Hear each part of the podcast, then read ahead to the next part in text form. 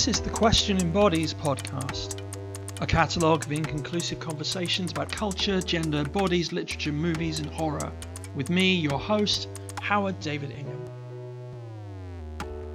In this episode, the Good for Her cinematic universe, with guest Eve Moriarty.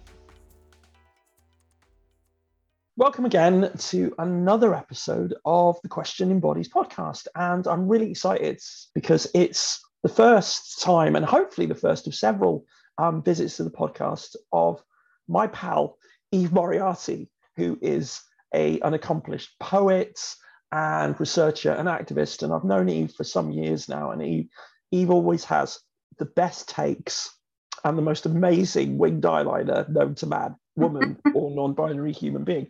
So, Eve, welcome. It's so good to have you Hello. on. It's great to be on. Got a lot of opinions. Not sure they're always the best takes, but They're they my favourite takes, in the same way that like All the Colours of the Dark is one of my favourite 1970s horror movies. It's like no one would call that the best 1970s horror movie. But you know, there we are. Um, I just compared your takes to a Giallo movie. I'm really sorry. So today we've got you on particularly to talk about what, what were we going to talk about? We were going to talk about girl boss horror. Yeah, this And sort is of um, thing? Is it a thing, Eve?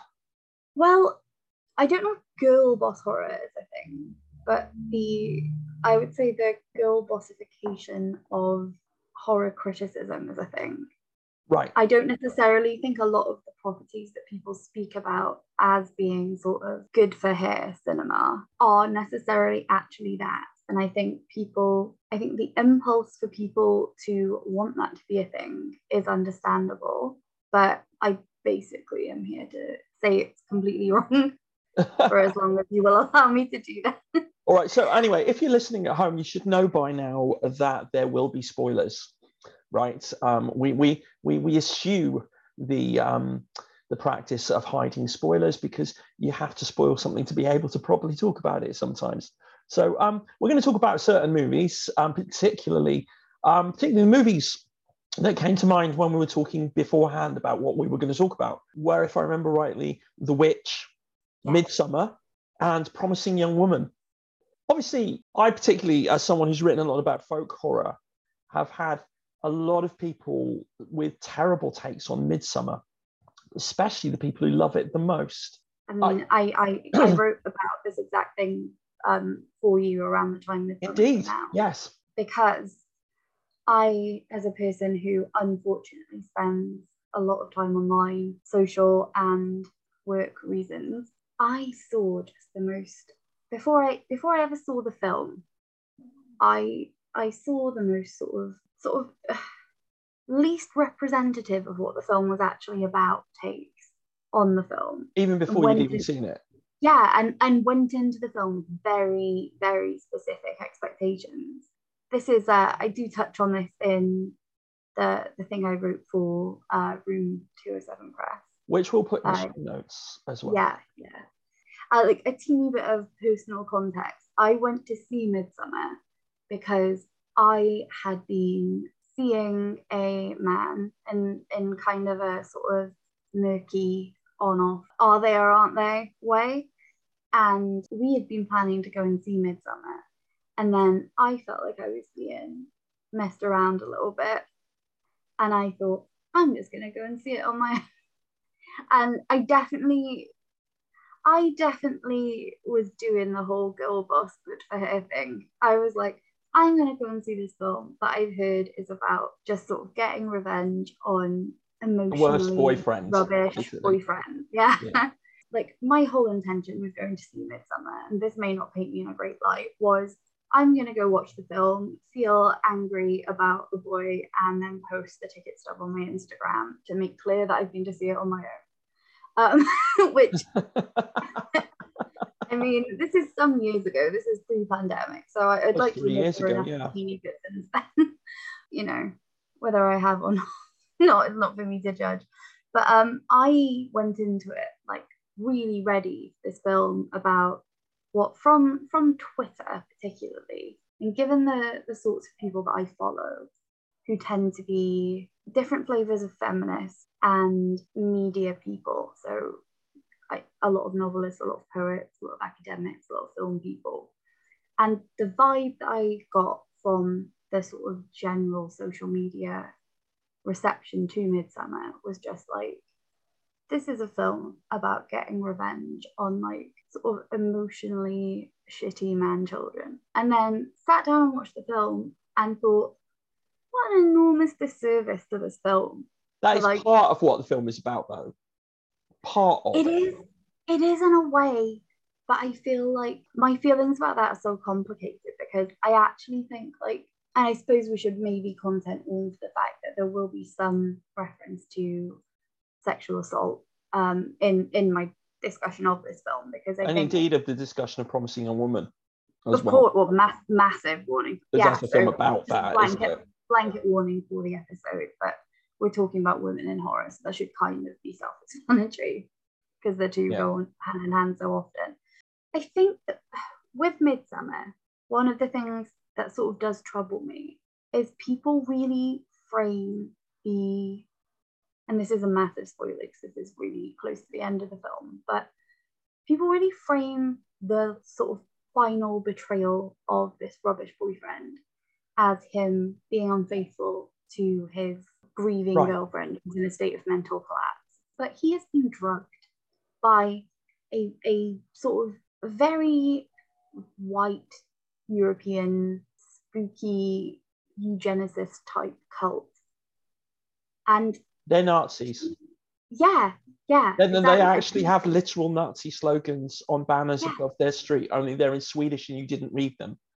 they, Like- um, I I have such a huge problem with the framing of somebody being drugged and then Date rape. taken to yeah exactly taken to a sex ritual and you know just because he's a man does not mean that drugging him and then having sex with him isn't rape like i cannot believe the amount of self-proclaimed feminists who have watched that film and been like oh the final betrayal when he cheats on her with that young girl and it's like no like he is being assaulted Yeah. you cannot frame that as him behaving badly towards Danny. Yeah. Do you believe Um, date rape is a thing? It's a rape scene. You know, it's like exactly. Like you you you can't yeah, you, you just can't be a feminist or any kind of sort of humanist and you know have double double standards about whether rape happens to men. Like I I, I- I really strongly believe that. And I I think s- there like- are there are there are branches of somewhat older branch, more militant branches of feminism that would think that. I, I think would argue that I mean, they're the same branches of feminism that have a problem with trans people and things like that. I would say. Yeah, and I, I, I guess what I mean when I say you can't be a feminist if you think that is, I don't really think that's feminism. You know, That- I think Yes. that Okay. Feminism there was. that's trans exclusive, feminism that doesn't believe that men can be victims of assault, feminism that isn't generally about like, oh, this whole gender thing is kind of fucking all of us. Right. I, you know, I, Hmm. I just question its The whole thing of toxic masculinity is toxic to men. Is this is it and people people often when you say that and this is sort of getting off topic from Midsommar but often when you say that people are like well, why do you have to make it about men to make people care about it? And it's like well no it's about society as a whole. Because really feminism isn't about individuals it's about power structures.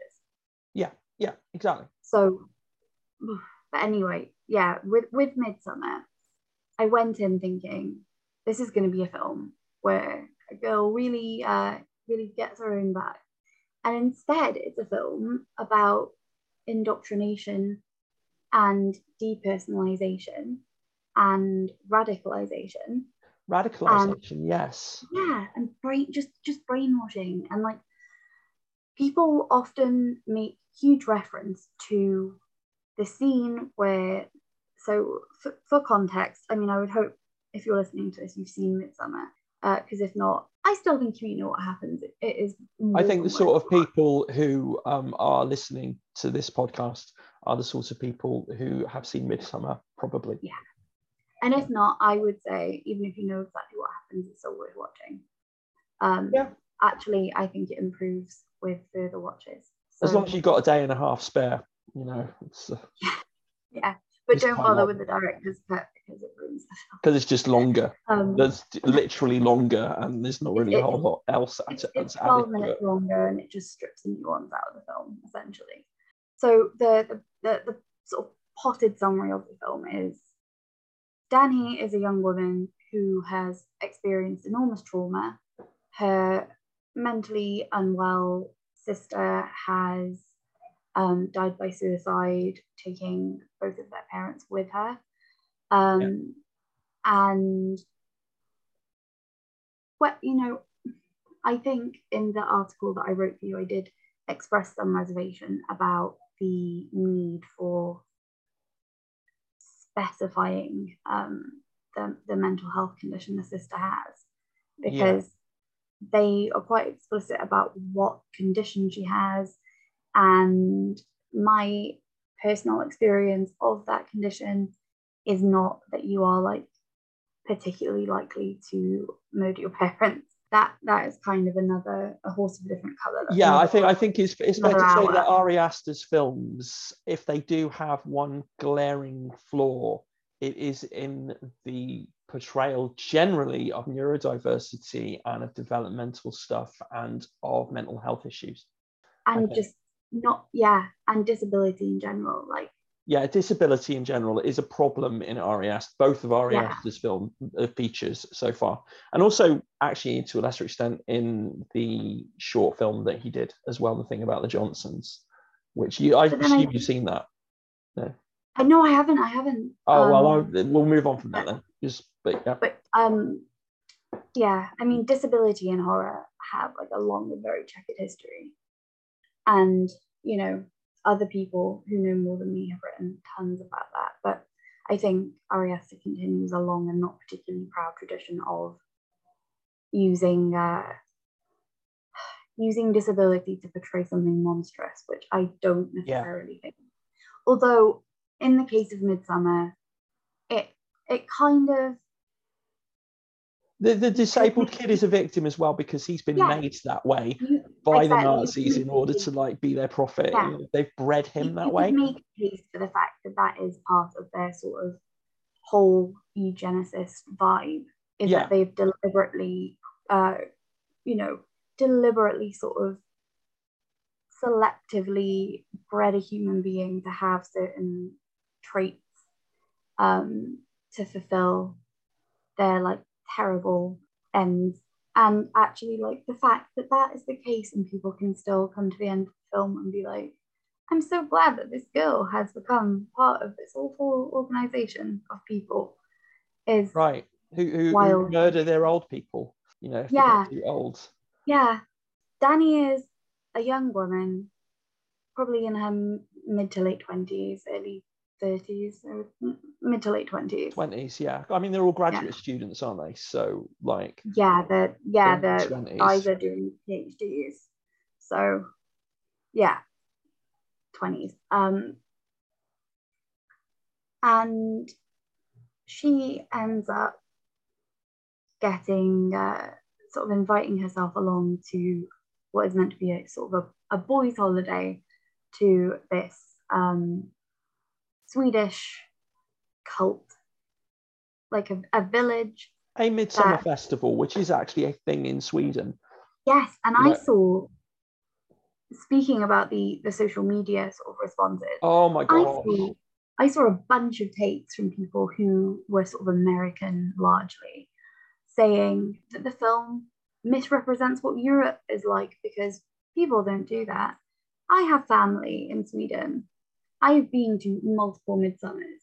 Also, minus the minus the Nazism, it pretty yeah. much is like that. You They're bonkers, aren't they? White dresses, yeah. maypoles. You wear a white dress, you wear a flower crown, you run around a maypole singing a song about a frog, and then you drink loads of back of it, and everyone goes mad. Like that is just Yeah. how But also, work. B-Reel, who was one of the film companies that financed the film and who came up with the idea for the film, are a Swedish company who approached Ari Aster and said, Could you make a folk horror film set at a Swedish midsummer festival? Because we think that that would be awesome.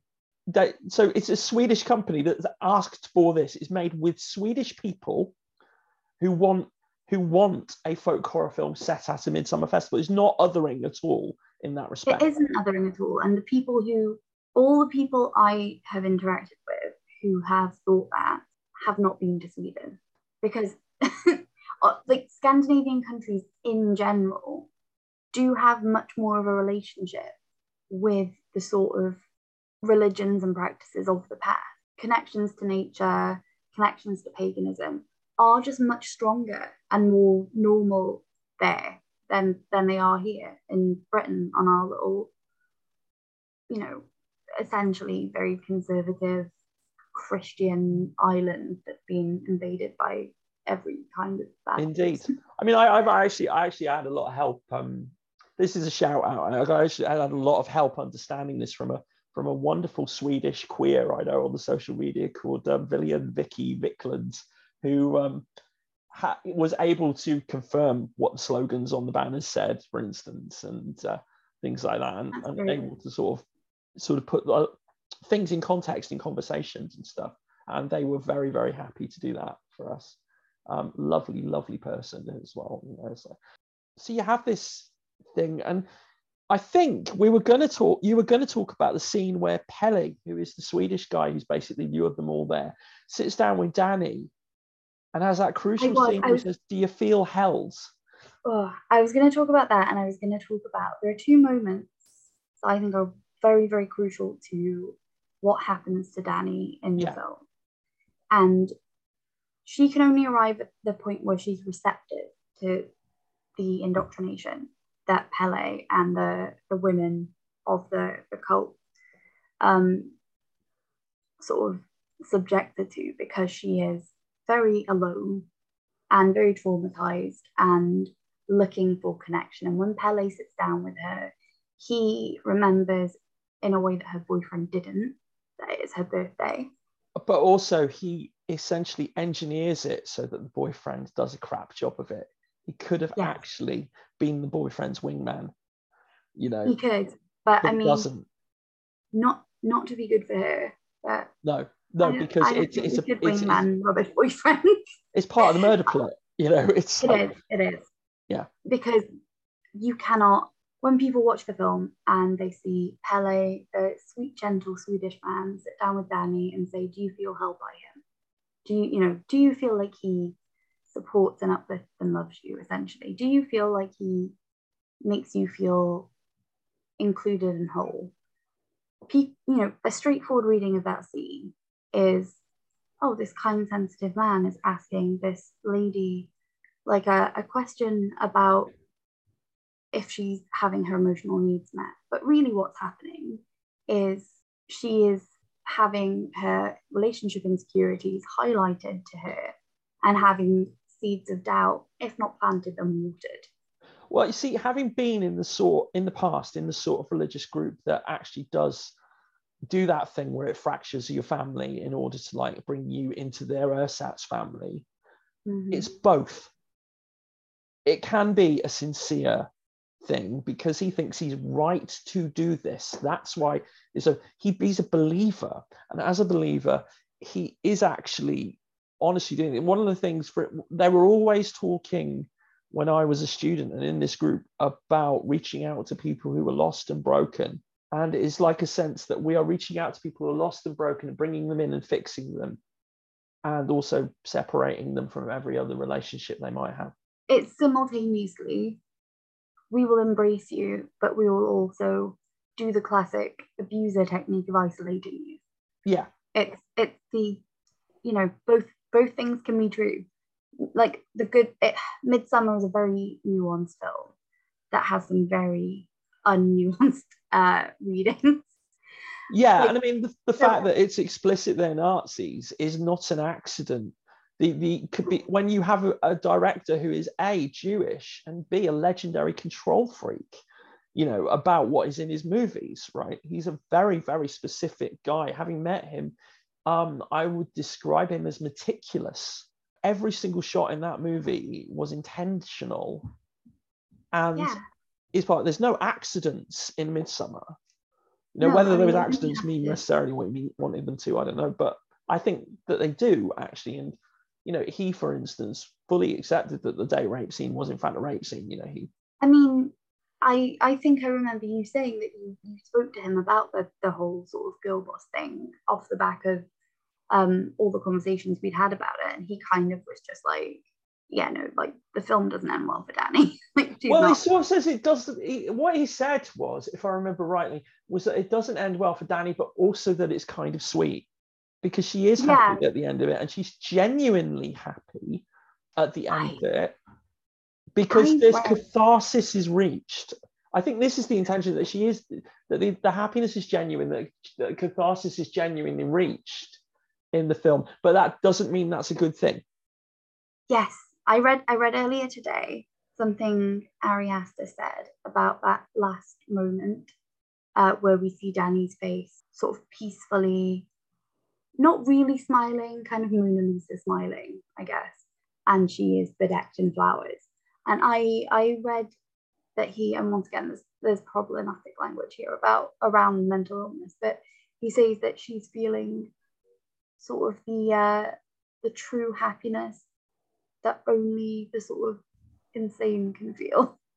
Yes, but then I feel that his both his movies are basically basically have um although they make a point of like naming the condition that Danny's sister has, I think his movies basically follow that tradition of having horror madness, horror Yeah. mad people. And I think I think I think he, he fully intends her to have gone mad at the end of the film. And For sure. And I don't necessarily think films should only portray things in the most ideologically pure light that they can. Sometimes mental illness is frightening, if this is a person with mental health conditions. right. Sometimes, you know, mental health is the stuff of of horror.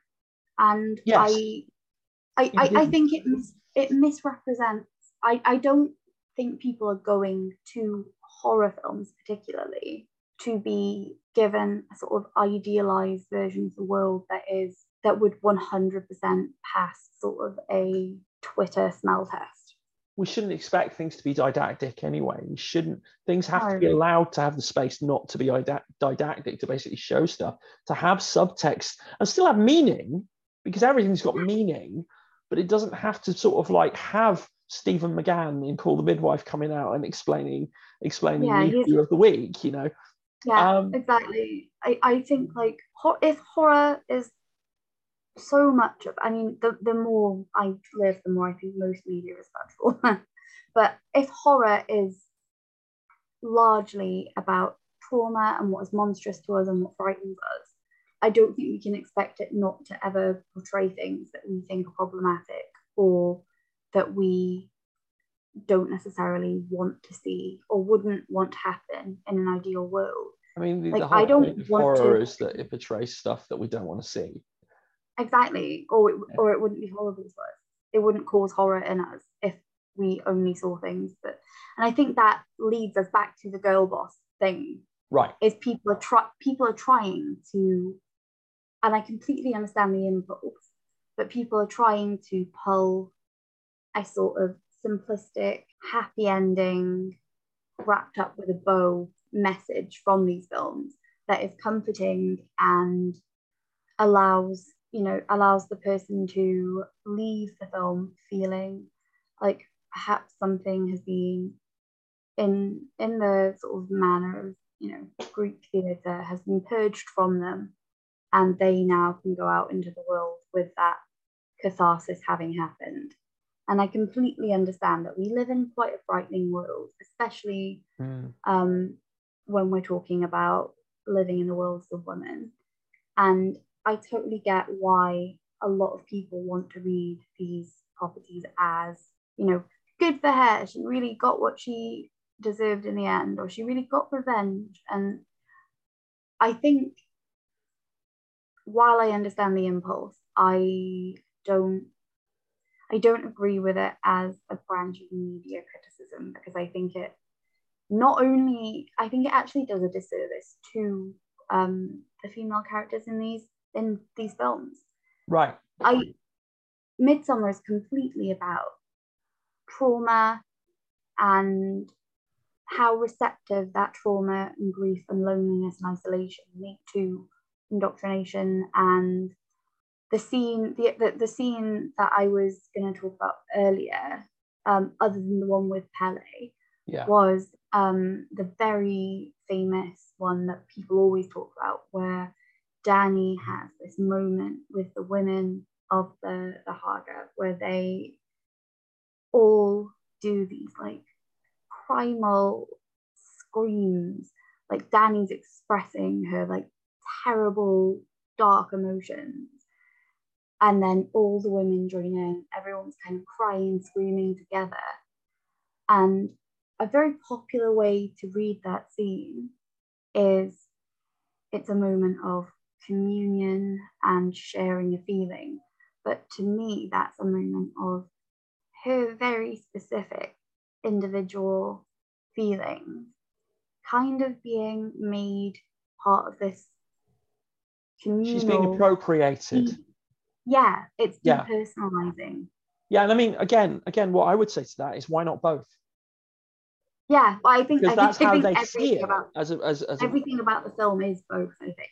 I, I think, I think the thing is, is that I think is a mark of the success of the film that a lot of people basically take take that sort of face value thing of Danny actually coming out good because it means that the cult got them too.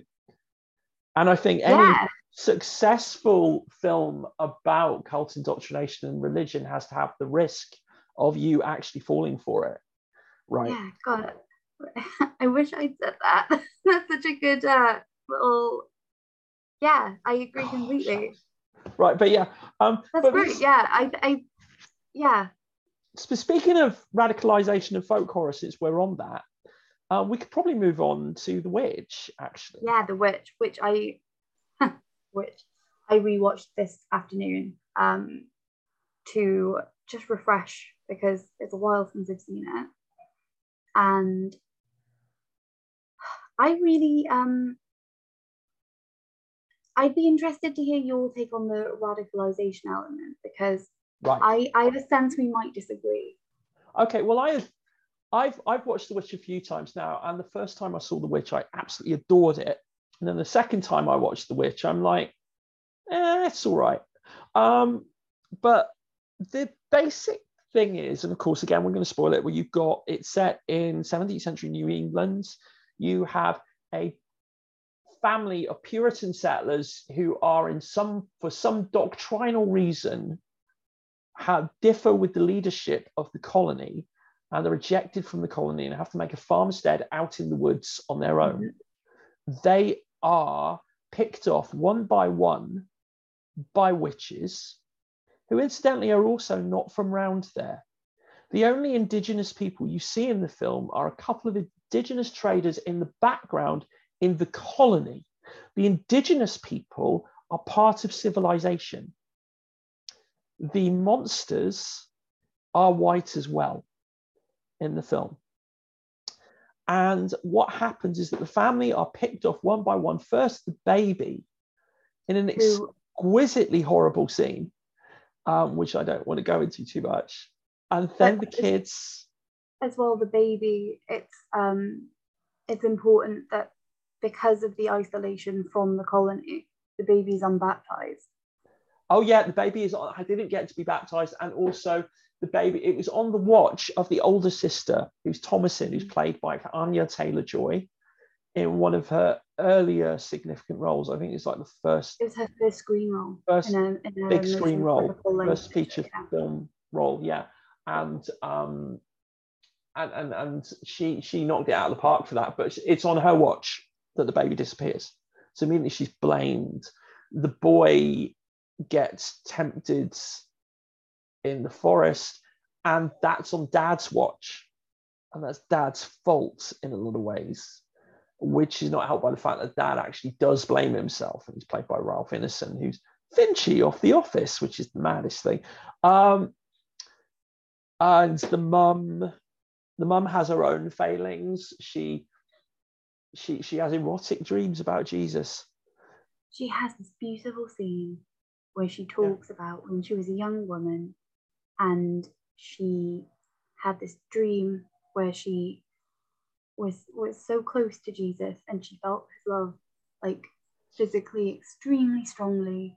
And then she says my heart has turned to stone yeah. as a result of her grief. And it's i mean the witch and Midsommar are both about grief to, to some degree and both about isolation and yeah. being not in your own environment. Folk horror. Yeah. They you know the settlers in the witch are english transplanted to america. In Midsommar, they're americans in a completely alien environment that adds to that sense of being like oh the, the main character actually is the other. Yeah like yeah. we because, because they're the perspective characters we don't necessarily the first person you see in a film tends to be the person you identify with even if they're the villain. Yeah. Because that's the pers- person whose perspective you're kind of seeing the world through. But like they are other. They're not part of society. They're not from that land as you said. There's very few sort of native american representation like there's a couple of people trading as you said yeah in the in background, the background like there yeah. you know it, it's really there's a couple not... i think they're iroquois or something like in the background and that's that's it right I'm probably wrong, and someone will someone will come in and say, no, that's not the tribe that they're in. But I, I have no doubt that they were accurately represented tribal people sure.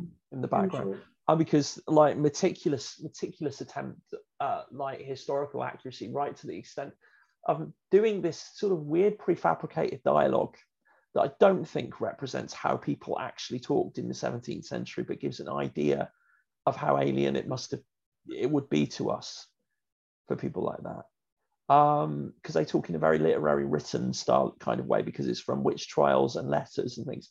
Um yeah because the radicalization bit comes in is that i could imagine a film that's set in for example um yemen or syria where there is a family who are basically perfectly normal and one by one they die because of the impersonal bombings of outside forces.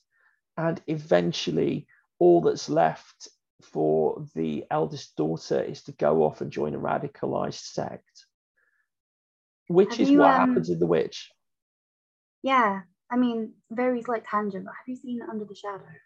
I have, yes. Okay, I, mean, I adore that film. Just made me think of it when you were yeah. speaking then. There is actually a film called Day Night, Day Night, which is about a young woman who basically gets indoctrinated by Islamic fundamentalist terrorists to become a suicide bomber. That's interesting. I um yeah, with the with with the witch, I find it interesting because I was trying to I was watching it with an eye on radicalization just because of a text exchange that you and I had had earlier yes. in the day and then I rewatched before boarding this with you.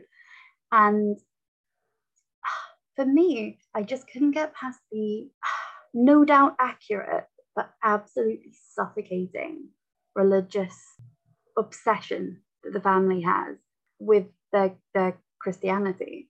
It's it is evangelicalism. It is like the early early evangelical. That is how evangelicalism works. It that is, is evangelicalism. And Having been actually, evangelicalism, I can tell you, yes, it is. It never goes away, and you're expected for it never to go away. Yeah. I mean, not quite the same, but I know you and I were both uh, raised in quite religious environments. I was. So I kind of no. No, I was raised by a oh no, well, medium. I got I got radicalized by fundamentalist Of course you were. Uni. Yeah. yeah. I uh see. I'm the opposite. I I went to a Catholic primary, Catholic secondary, and then I went to sixth form in what used to be a convent. So I I've been around um, an awful lot of Christians yes. in my life. And Catholicism is slightly different because Catholicism tends to be about community and tends to be about the communal control of groups of people. Well, and it's cynically put, okay, and evangelicalism is about how you are supposed to individually sort of develop this sort of group think and basically to police your own thoughts. I mean, um, people people bang on about Orwell being prophetic, but Orwell, the reason Orwell calls his book 1984 because he's writing it towards 1948. He's writing it in 1947, and like um, he's just flipping the years around. And he Orwell witnessed people with purity politics and witnessed people because because Bolshevik communism also had the same sort of mindset as evangelicalism. There are only certain books you're allowed to read. There are only certain things that you were allowed to. In fact, also Nazism, these ideological purity and stuff, right? You know, um, Bolshevism, all these things. I, I, I, I, I have in the past really, really annoyed both communists and evangelicals by pointing out seven different things that I could work out were actually sort of um, commonalities between the two um, belief systems. Um, it, it drives them all mad. Um, and speaking as someone who's very left wing and kind of Marxist, I kind of see this and I'm kind of suspicious of that kind of ideological purity thing. So they're always policing their thoughts in the witch. They're always like, you know, turning to prayer, they're turning to the scriptures and stuff because it's what they've got. And it is suffocating because it's, bas- it's basically closing them in fully as effectively as a forest full of witches who will steal your babies and grind them into magic paste to make their broomsticks fly. Yeah, which I think I actually think that is the only that's the only element of the film I'm not huge on because I find it slightly silly. Yes, and I think that the main criticisms of the witch that I kind of that I'm kind of down with actually are where people are going that bits, you know, the broomstick and the baby being ground to be paste is silly, and the ending where she like flies in the air and floats around the campfire is silly. And actually, I totally get that. And that goes back to a point that I nearly made earlier on is that sometimes the harder you are to be historically accurate, the harder it becomes to be historically accurate. The harder you try, the harder it becomes. Yeah. So the, the broomstick and the grinding the baby into paste and the flying around the campfire, Robert Eggers got those from accounts of the time. Oh yeah, I mean Uh, I'm from no, go on, go on. no, I was just gonna say I'm from um, very near Samlesbury and very near Pendle, and an awful lot of the testimony around the witches that were witches that were Pendle witches, um, yeah. um, you know, executed or prosecuted in the assizes, an awful lot of that is around infant mortality and the accusation that so and so stuck a pin in, an, in this baby to become powerful, or, you know, it, it makes sense because that is what people were accused of and believed. Yeah, but two, I think there is an element of the fact that in The Witch, those things are literally true, yes. or at least appear to be. I always kind of have an issue with it because I, I always kind of, and this brings me back to the, the good for her girl boss thing. Uh-huh. I always kind, I always kind of have an issue with when feminists trot out that old "we are the daughters of the witches who failed to burn" thing because no, we're not. We're the daughters of women who were unfairly persecuted for like maybe being a bit too clever or a bit mad or not married or who lost a Or child. midwives. Well, yeah, or who lost a child and couldn't account for how Yeah, you know like you can't interpret historical accusations of witchcraft literally because it's all about misogyny and how the the accusation of witchcraft was used often as a way to control and subjugate women Mostly, yeah. transgressive um i mean i know i know men were also actually accused of witchcraft and we don't really hear much about that um there's, there's only one really famous male witchcraft uh, trial, and that's Urbain Grandier in Loudun, which is the film that gave us um, The Devils and the, sorry, it gave us the films The Devils and Mother Joan and the Angels. Uh, but that's it. There's many more of women. I think, I think with The Witch, I can get on board slightly more with the good for her thing, simply because I think the main character Thomasin, you know, her parents have no money, their crops are failing, they're talking about shipping her off to go and work in another family's house. She has absolutely no control over her own fate, um, nor does her mother really. You know, her mother obviously would love to be back in England. Her father made the decision and brought them over to America. You know, they they're rapidly losing children as the film goes on, and I think to some degree I think she does find slightly more liberation than Danny does.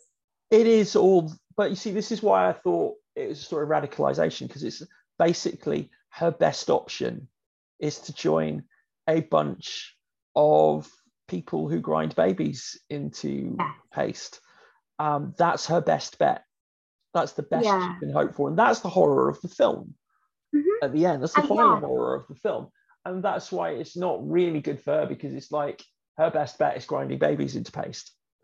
You yeah, know? I don't necessarily think it's a film. I don't think it's a film about empowerment. No, I think it's a film about surviving under conditions of just like complete disempowerment rather than empowerment. Yeah, I think she's just a character who has no ability whatsoever to influence her own fate. And the only choice she's given isn't really a choice because it's all she's got. But it's better At than what you had. It is, but then you know, is it? I. Uh, is it? Because the thing is, well, the one thing you talk about, like the crushing religious obsessions of the family, but her dad actually loves the family. He does, but He's I mean, there are, there, there, there are multiple scenes though where she is like treated fairly badly by both of her parents. Yeah, and you know, I think The Witch is a complicated one. It is because I think I think Midsommar, it's much more it's much more infuriating the way people um, reacted to it. I think The Witch it is easy to see why people come to that and think, oh, good for Thomasin. She's gonna get what does the I mean, this shows how crushing her sort of status in life is. The things the devil offers her are a pretty dress and some butter. Yes, the taste of um, the taste of butter and a nice dress and living deliciously, whatever the hell that means. And it's like she's willing to sell by the point that at that point in the film, she's basically just willing to give her soul to Satan, to give her soul to a goat for the sake of a knob of butter and a nice outfit. And, and, and that's that's I mean, it's supposed to be crushing. It's crushing, the liberation that comes is basically a sort of like second rate liberation. Speaking of um, liberations that come and lives without choices and things, I'm not entirely sure if that is actually a good way to segue into talking about our modern day, um, our return to the 21st century with Promising Young Woman, which yes. is. But before we segue into that, because I have like, I know we both have a ton to say about that. Okay. But I just wanted to um, say one thing that really struck me finally about the okay. witch. Final point about the witch. Which was the very final scene where she is lifted into the air and she's laughing maniacally and she's sort of experiencing, whether it's false or not, this feeling of, wow, I'm powerful, I'm doing this thing. I could not get over how similar that scene felt to the final scene of St. Maud. Yes, and of course, the final scene of St. Maud's is also, of course, revealed just for a split second to be a lie. Yeah. As well. Which also would bring us to censor. But yeah, because they have the same twist in the final scene. Yeah. And, and it's presented in the same technique. Exactly. And exactly I think it's so interesting. Um, and I think they are examples of more complex portrayals of women in horror. They are. And um, I mean, St. Maud's also relig- in St Maud's cases of, of religious religious belief and religious belief in the face of trauma and mental illness as well. I mean, you got St Maud's, you've got the woman in Censor. um, who Niamh Algar's character, I can't remember her name, but you've got Carey Mulligan in Promising Young Woman. Now, Promising Young Woman, I saw this afternoon, and um, Carey Mulligan plays Cassie. Cassie um, begins the film as someone who every week goes out, pretends to be drunk, gets picked up by some douchebag who tries to take advantage of her, reveals that she's not drunk, and gives him a hard talking to at the end of this. At the very least. At the very well, no, I, I mean it doesn't. It doesn't actually sort of openly pre- until the end of the film. There's no violence until like the end of the film. She doesn't. Correct me if I'm wrong, but after like the the opener, And now you see, has- she's she no, she's got this red smear. No, no, she does ketchup. ketchup, of course, of course. Of course, it's it's it's, it's a fake out because you see this red out. smear down her dress, and then you see she's eating a really messy hot dog wreathed in ketchup, which is all over her. I mean, to to me, that It was also revealed moment. later that Jerry was all right because he actually warned his friends about her. that exact moment of her messily eating a hot dog covered in ketchup that While doing the walk of shame, horror movie, the so-called walk of shame. Yeah, I think kind of epitomizes why some people really, really love the film and why I have reservations. And I think it's because to me that's quite a heavy-handed phallic metaphor. yes, yeah. What sausage? She's just eating a sausage at the end. Yeah, and I, I think uh, with with promising young women, again, it's it's hard because the, the the the topic of girl boss feminism isn't really about the films themselves. About the reception to the films. And indeed, Um, one of the reasons that we're talking about this is that I saw an infuriating meme that had like nine movies, and I can't remember the other movies, right? But it had like pictures of the final scene of Midsommar the Witch and a bit of Promising Young Woman of her in the, The- nurse the costume for Promising Young Woman, universe. and it's the good for her cinematic universe. Yeah. And I remember showing it to you and just sort of going, ah, you would think initially that her basically just sort of like revealing she's not drunk and giving these guys a right hard talking to is a girl boss thing to do. But towards the two thirds point of the film, it is revealed that all it's literally done has basically caused the men of the town to go, watch out for that psycho who pretends to be drunk and then gives you a tongue lashing. They don't learn anything. No, because this guy Paul, who's like, "Oh, you're that psycho that Jerry took home." Is that really what they got out of it? I think as well you see you see that she's very willing to hurt women and girls on her way. So it's not Yes. really necessarily a good for her because it's like she very willfully endangers quite a young girl. She endangers a girl- teenager, yeah. Yeah, because because that girl's mother didn't Ignored take Nina's. sexual assault of her friend seriously, basically. Um, Yeah. One thing I think is interesting about the film is most rape revenge movies are people revenging their own rape. Yes. I think it's very, very interesting that what she is out for revenge for is the rape of her friend back in school, who then uh, died by suicide. yeah, I, I think I think the sense is, is that her friend had a horrendous psychological break, spiraled into a depression, dropped out of uni because they were best friends since like tiny childhood. She dropped out to take care of her friend, and so was therefore present when her friend took her own life. Um, Yeah. having been unable to process and cope with the trauma of the whole thing of not just the event happening, but it not being believed. Um, Yeah. I think that is interesting. I think most rape revenge films, like I said, are usually the person who has actually physically had that event happen to them, yeah, sort of avenging themselves. Um, usually violently. yeah, I mean, I oh, I can't remember the name of it, but there was a film that I spoke to you about about a few months ago that turned into a rape revenge film. Right, Are we talking end. about the perfection? We are, yes, yeah, and that I kind see. of. I, I recently wrote about the perfection, so it's it's Oh, yeah, I haven't- close in my I, mind. I haven't read it, so I, I, I shan't comment because I'm probably gonna duplicate things instead. well, I don't mind. it's- yes, that's fine. But um, yeah, it Yeah. turns into a rape revenge. It's basically an onion skin thing. You think it's one sort of horror film, and then it's. I- I ended up watching it three times, um, The Perfection, and I found actually that each of its reveals is actually foreshadowed.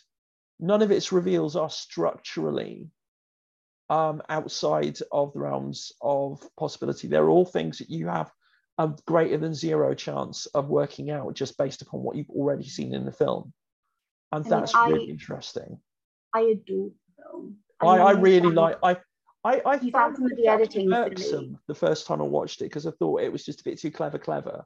And then the and the second little like I rewindy bit. I yeah, the rewindy bit. So then the second time I watched Really it, I was like, hang on. And so I just immediately went and watched it a third time and immediately picked up on all the details.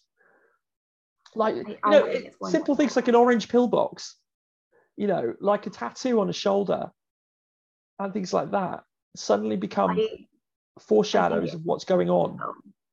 Yeah. And I think it's really underrated. And I think I think yeah, massively underrated. anyone listening to this should absolutely seek it out because if you're enjoying this conversation, you will like that film.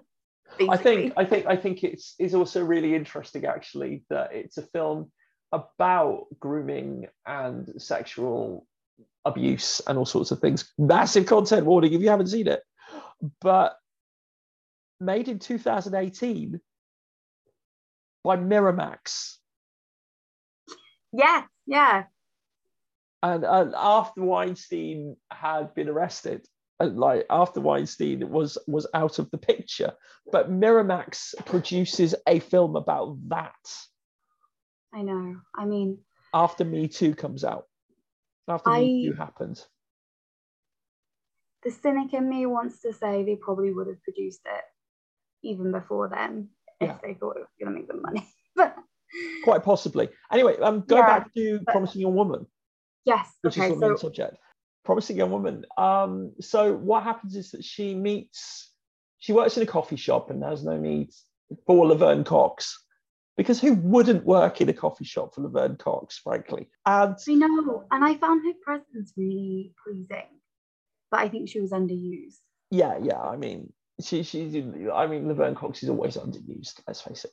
Um, although she's quite fun in that um, show about Anna Delvey that's been on Netflix, Inventing Anna as well. She's in You that. know, I have not managed to get to the end of it, but that is a whole other. I'm Yeah, there's a I'm- whole other podcast. I'm big on the female grifter in general as a concept, Yeah. and I'm writing a novel about it actually at the moment.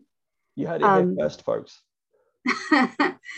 I, so I do have an awful lot of thoughts about Anna Delvey, but I will share them with you when we're not recording All right, because yeah. it's not Um, it's not relevant to this. But yeah, anyway, but so she's working for Laverne Cox in the coffee shop. A guy comes in who recognizes her, and he's a guy who was at medical school with her and remembers her and essentially pushes quite hard to go on a date with her to the extent that he says, If you're not interested, you could spit in my coffee. So she spits in his coffee and then he drinks the coffee.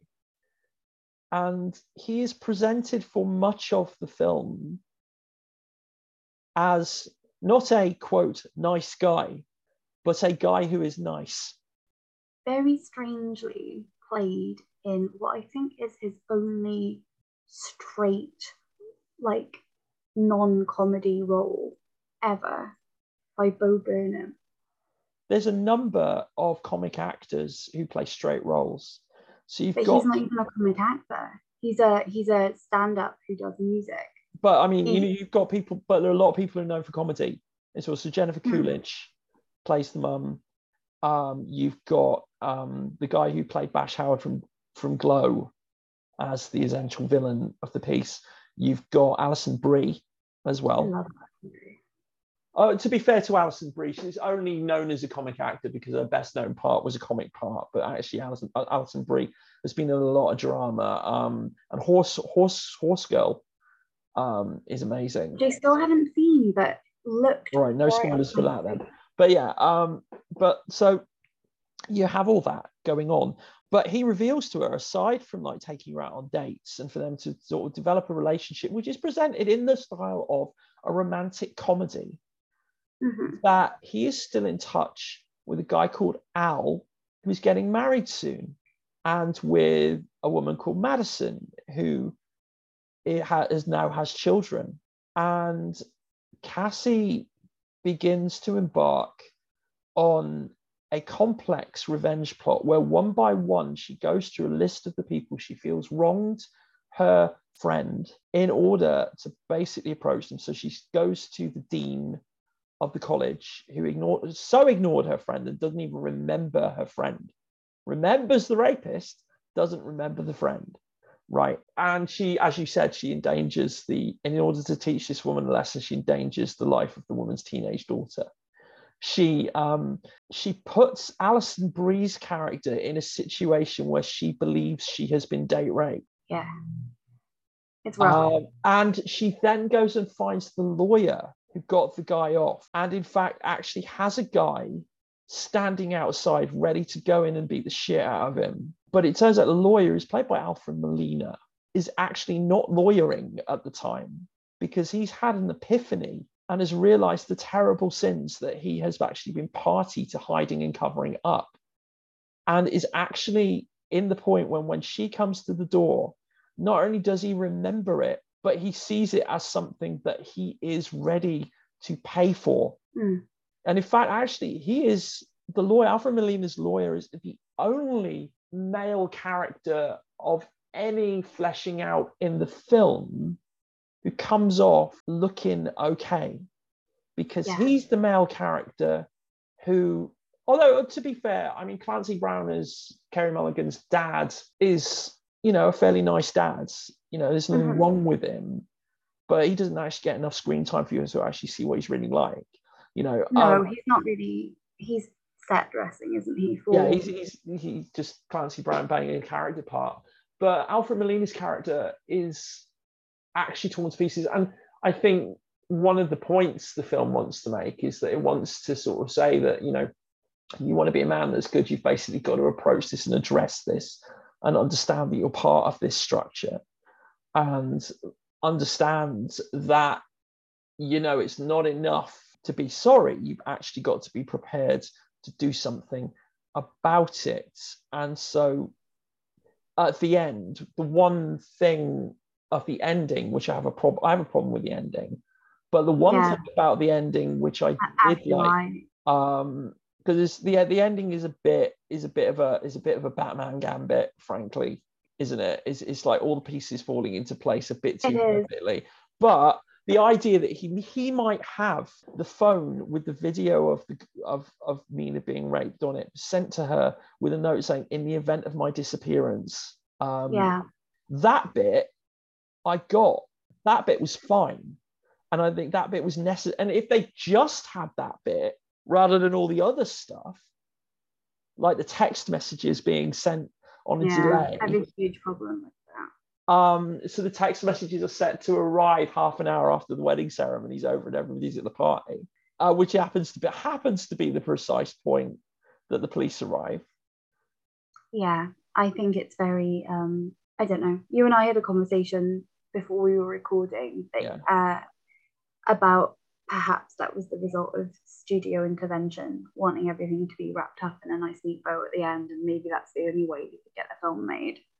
Yeah. Which, you know, potentially is true, but I think um, I I feel funny about promising Young woman because coming back to the idea of the girl boss horror thing really being an issue of the way people receive these films rather than the films themselves.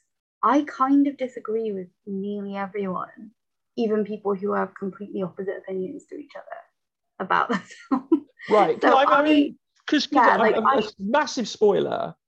Um, Carey Mulligan's character dies 23 minutes from the end when she's smothered to death in a scene where it takes exactly as long as it would normally take to smother to death a human. Her body is not given the dignity of being shown beyond a shot of her arm showing that the blood has settled to the bottom and that she is most definitely dead. Right. Yeah. And then the last 20 minutes of the film show the police looking for her after her body is disposed of in a bonfire. Various people just falling into line, including the supposedly nice boyfriend, who it turned out was party to the rape and had forgotten just covering up for it. And to be honest, that might have been actually a more feminist point. Although I don't get to talk about what a feminist point is, really. I don't think I do. I think you get to talk about what a feminist point is. I think, but I think that crushing ending. But then it turns out that she did a Batman gambit where, because she's got him handcuffed to the bed, somehow he gets free of one of the handcuffs. Yeah, and I I agree with you that there is ambiguity around did she did she plan for that to did she plan to die? go yeah exactly. And i, I actually think probably yes.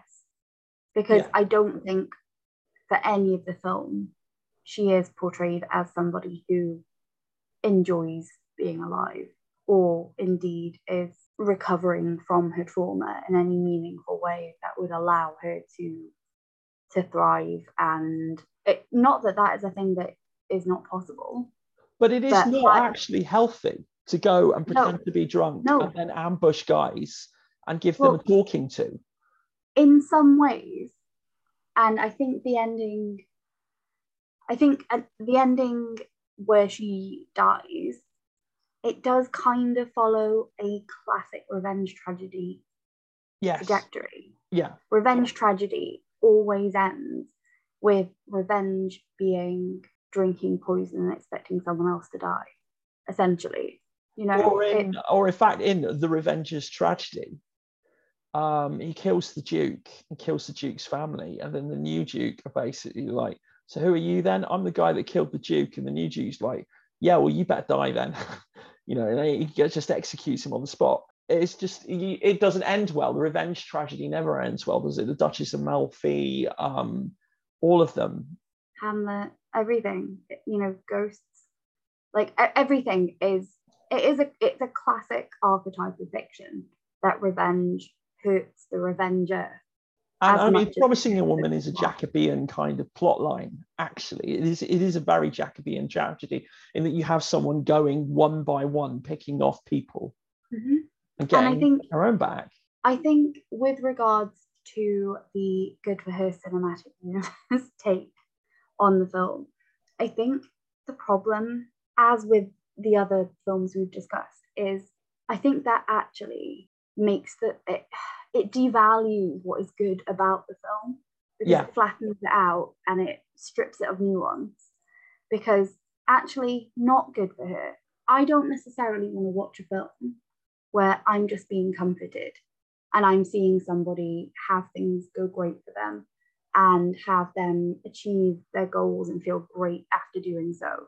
That's not really, I think, what we come to cinema for.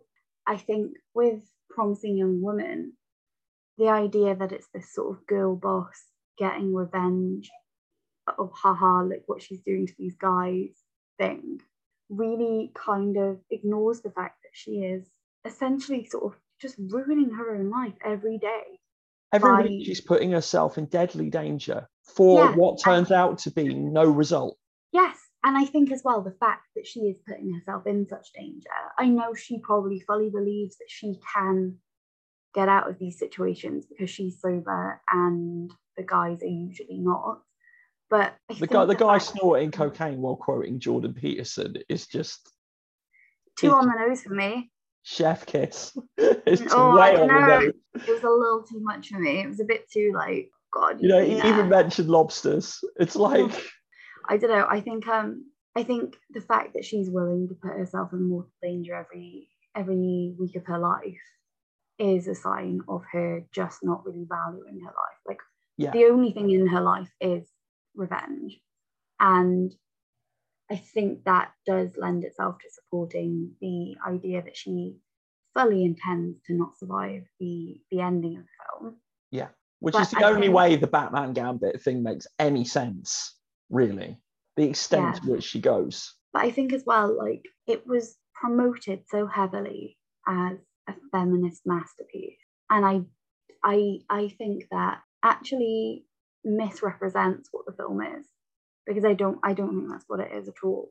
And I think I, I disagree with so I, I know people who I respect an awful lot who absolutely hate the film and think it is sort of just pure sort of white feminism in action. And then I know they're not who, entirely wrong, are they? No, no, I, I I agree to an extent. And then I also have acquaintances who loved the film and thought it was like, God, sisters are doing it for themselves. Look at this. She's avenging her friends. Look at these fucking guys having a bad time. And I just, I, I sort of disagree with both camps, but in a way where I can see where both both sides are coming from, which is I understand the impulse to to want it to be look at this sort of symbolic figurehead who is avenging all of us. But then I also think seeing Cassie as a heroine, I think is really flawed because she acts in ways that are terrible. She endangers, you know, an underage Child. girl. She, yeah, she, you know, exposes other women to great harm. She, you know, she she behaves in, you know, basically a sort of pathological way. But also people who dislike the film for those reasons, they're kind of why I like the film. I kind of like it that the re- that the way she behaves is not morally perfect. He is a deeply traumatized person who is dealing with things in a terrible way and has been like extremely warped by her inability to move on. I mean, even the color palette of the film is so pastely and teenage girly because she has been completely unable to move on from pastel rainbow nail sh- um, nail polish that she has yeah. for the entire film. She's got a nail and polish even, pastel rainbows. Even the sets. Yeah. Of a lot of the, the, the places in the film, I can think particularly the coffee shop mainly. Store, yeah, yeah. And um the way she dresses even is quite little girly. Like when she's, she's 30, she's literally 30. Yeah. And I mean, I think I like the fact that she is not portrayed as a heroine. I feel disappointed that people seem to see her as one because I think that's where the good for you thing comes in. And I don't necessarily think it is good for her. I mean, one, she's dead. Two, she really hasn't avenged anyone to a degree that is sort of has made any real impact on society, the world, or indeed, as you've said, the guys that she brings home every week. The only lesson they've learned is this woman's a psycho, avoid her, tell your male friends. Yeah, uh, the, the only person who learns anything learn it, learn it by himself. Yeah, yeah, and yeah, I think I think part of the problem with Promising Young Woman is the way it was promoted heavily lent into the idea that it was an empowering, feel good feminist revenge movie. And it's not. It isn't. No. It's a it's a sad film about a very sad, damaged person whose life ends in a kind of needless way after having suffered for a long time. Yeah. And I I think we need to be asking for more from media for women that is empowering than that. And I also think that cinema, whether it's horror, whether it's a thriller, whatever it is, I don't necessarily think we should be looking to that for our moral guidance yeah. and lessons. Like it's not a Victorian polemic. Like I don't need, and I, I would hope that others don't need a film at the end to be like, well, these are the people who are the goodies, these are the people who are the baddies. There's no grey in between. And all the people who were good, things end well for them. And all the people who are bad have the correct amount of justice sort of heaped out to them. I mean, as well, there is some element of the fact that the ultimate, with the police arriving at the end of Promising Young Woman, the ultimate punishment for these people is, you know, the the police state in action, which is not necessarily what right. I would consider to be justice. Right. Yeah. You know, for, for political reasons, and I know other people may not have the same opinions about the police. you know the, the, the, the prison system and the police etc but i think we should be maybe suspicious of media that portrays um, the bad guys going to jail as the the ultimate sort of good good resolution for them I think you're right. I, th- I think that's a good point uh, for us to bring things to a close because we've been talking for about an hour now.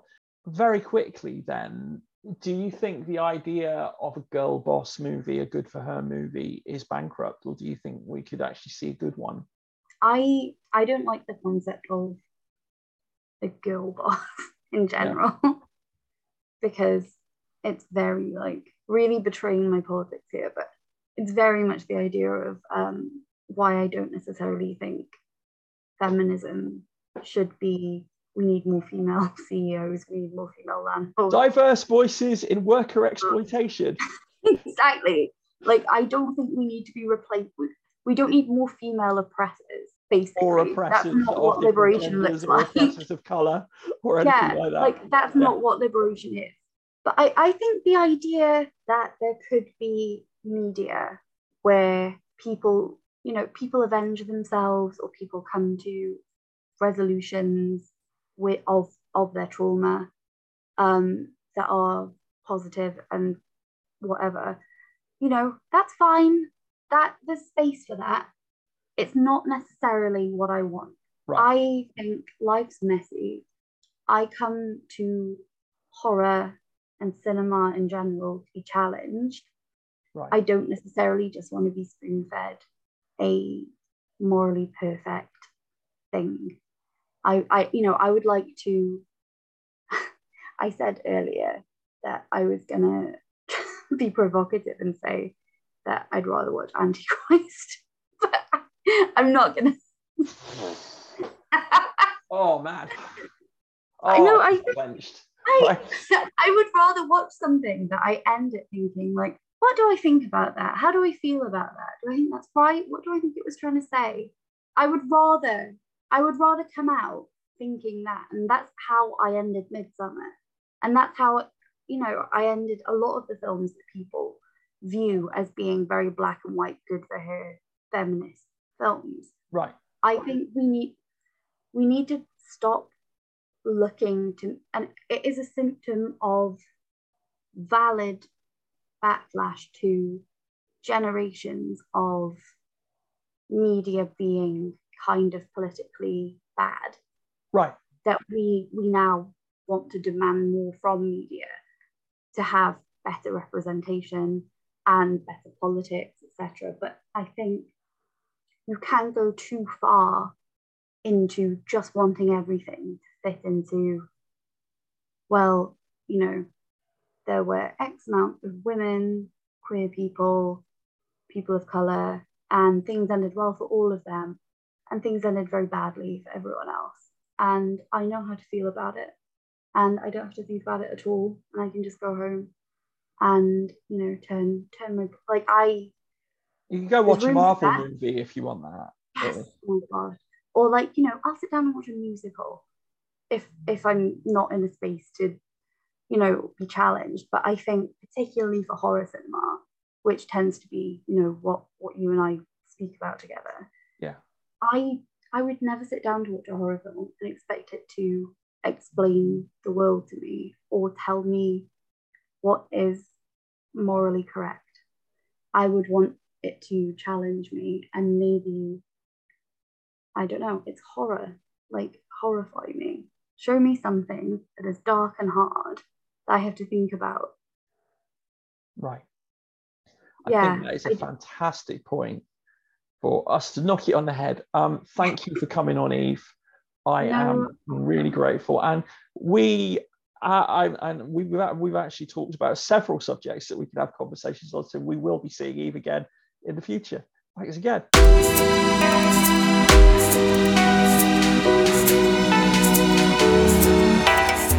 Questioning Bodies is an independent podcast hosted and edited by me, Howard David Ingham. Music is by Stephen Horry. Thanks for listening.